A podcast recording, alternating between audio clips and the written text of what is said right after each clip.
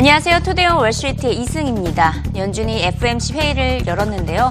이와 함께 CNBC도 항상 하듯이 설문조사를 실시했습니다. 그 결과 월가 전문가들은 연준이 이번에는 매파적인 행보로 돌아설 것으로 내다본 응답자들이 많았습니다. 특히 내년 6월에 금리를 처음으로 인상할 것으로 예상을 했는데요. 앞서 시행했던 조사보다 그 예상 시기가 한 달 정도 앞당겨졌습니다.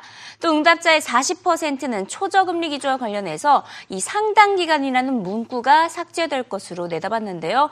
이에 대해서 Bank of America의 설문조사에서도 보, 보면 응답자의 48%가 내년 2분기에 처음으로 금리 인상을 할 것으로 내다보면서 전반적으로 월가에서 3분기로 예상을 했다가 그 시기가 2분기로 다소 앞당겨진 것을 확인할 수가 있었습니다.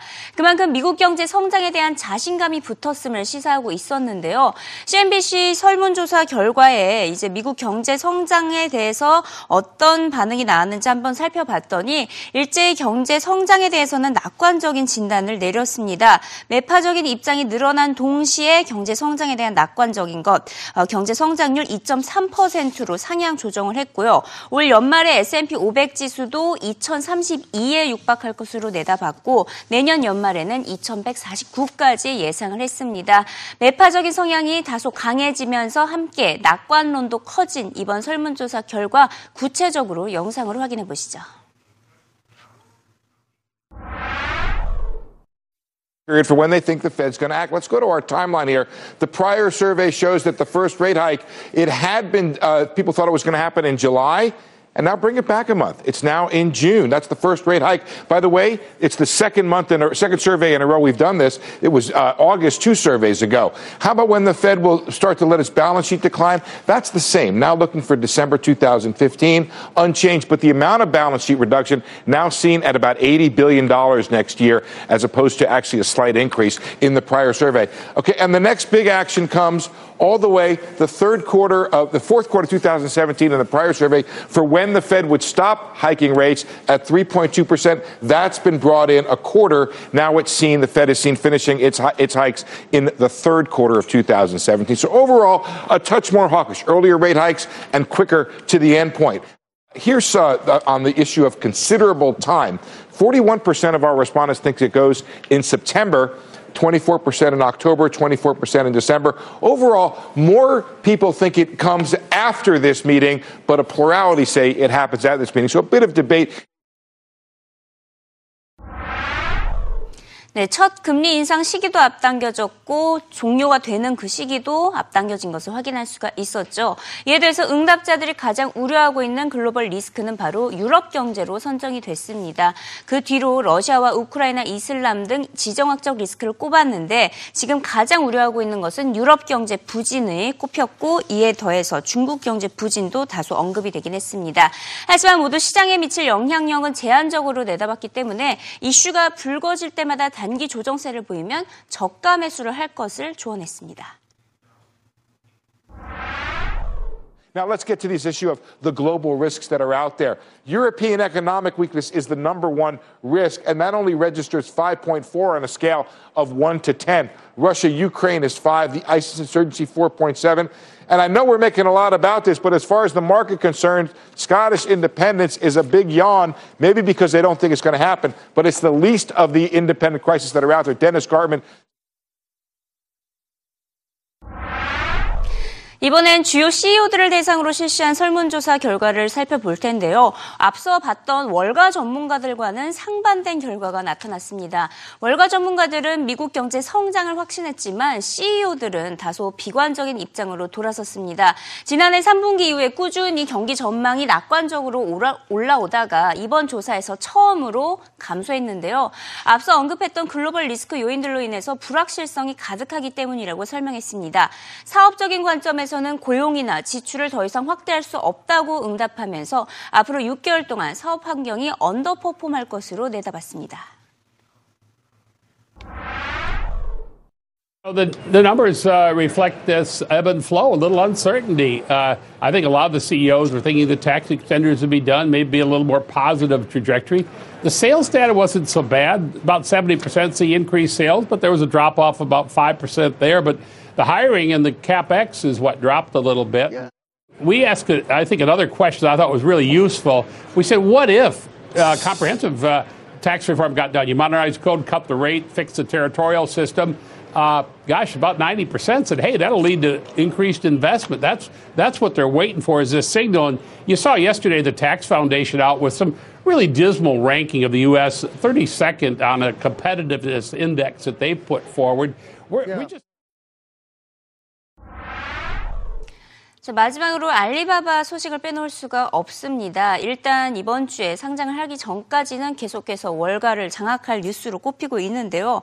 알리바바가 거의 투자자들을 홀리고 있다라고 봐도 될 정도로 부정적인 평가는 거의 전해지지 않고 계속해서 긍정적인 평가 많이 전해드린 바가 있었습니다. 이 알리바바 주식에 투자하려고 그동안 투자하고 있던 다른 업체들, 특히 기술주들의 업체들 주식까지 팔면서까지 관심을 보이고 있고 포트폴리오 재구성에 나서고 있는 모습을 확인할 수가 있는데요. 이에 기술주들이 폭락 장세를 보이기도 했죠. 자, 이런 분위기 속에서 한 전문가는 알리바바의 downside risk를 지적하기도 했습니다. 지금까지 낙관적인 입장만 많이 전해졌었는데 한 가지 리스크를 꼽자면 바로 경쟁사인 JD.com의 빠른 성장을 꼽았습니다.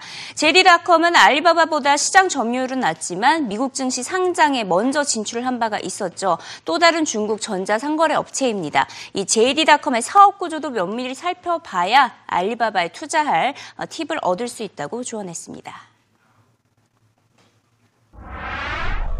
Yeah, no, there's not enough um, uh, discussion on the, the downside because the, the upside looks so rosy. But, you know, there are still some questions about the sustainability of this company's share position. It's so dominant now. There's um, some of the smaller competitors you mentioned, JD, is growing faster, albeit from much smaller numbers. Um, this company has a, an open marketplace model where the JD is more of an Amazon-like model where it's a direct sale. And, you know, there's a question of is the preference changing in the uh, Chinese consumer? You know, there's a, a, list of other uh, potential concerns, but for the time being, um, it's not going to catch up with uh, the growth rates anytime soon. And, and I think it's going to be a very successful IPO with a, a pretty strong follow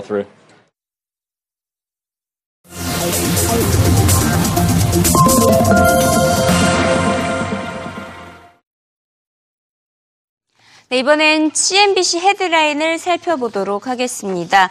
어, 이번 주 역시나 스코틀랜드 투표에 관한 시장의 관심이 지대한데요. 아, 한번 살펴보면 지금 영국 금융권에서 뱅크런 사태를 가장 우려하고 있다고 알려지고 있습니다.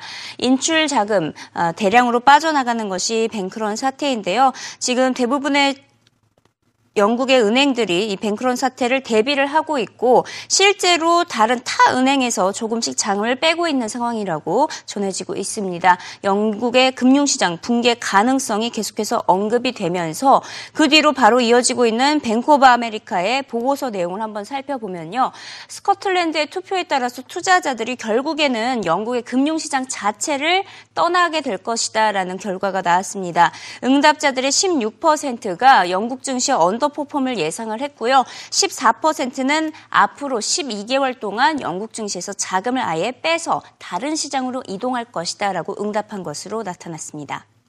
자, 이번엔 골드만삭스와 관련된 소식이 전해지고 있습니다. 최근 골드만삭스가 처음으로 이슬람 채권을 발행을 한 바가 있었는데요. 이슬람 채권이 이제 매우 인기리에 어, 거래가 되고 있다고 합니다. 골드만삭스가 이슬람 채권 수쿠르를 발행을 했습니다. 5년 만기 15억 달러로 발행을 했는데 수요가 엄청나게 이어지고 있는 것으로 나타나고 있습니다.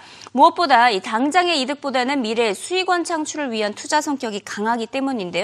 이 수쿠크 채권의 경우에는 이자 대신 배당금이나 뭐 부동산 임대료와 같은 우회적인 방식으로 수익을 제공하기 때문에 골드만삭스의 새로운 수익 창출처 바로 이슬람 채권 스크루가 되고 있다고 어, 수룩 수, 수쿠크가 되고 있다고 전하고 있습니다. 자, 마지막으로 애플과 관련된 소식인데요. 페이팔이 애플의 아이폰 6의 모바일 결제 기능을 애플페이 안정성을 꼬집고 나섰습니다. 애플의 신제품에 대한 경쟁사들의 견제가 이어지고 있는 상황인데요. 이에 대해서 팀쿡 애플 CEO는 애플은 고객 정보가 아닌 제품으로 수익을 창출하고 있다고 반박했습니다.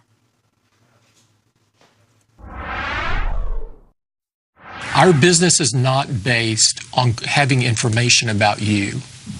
You're not our product. Our product is are these and this watch and Max and so forth. And so we run a very different company. I think, I think everyone has to ask how do companies make their money? Follow the money. And if they're making money mainly by collecting gobs of personal data, I think you have a right to be worried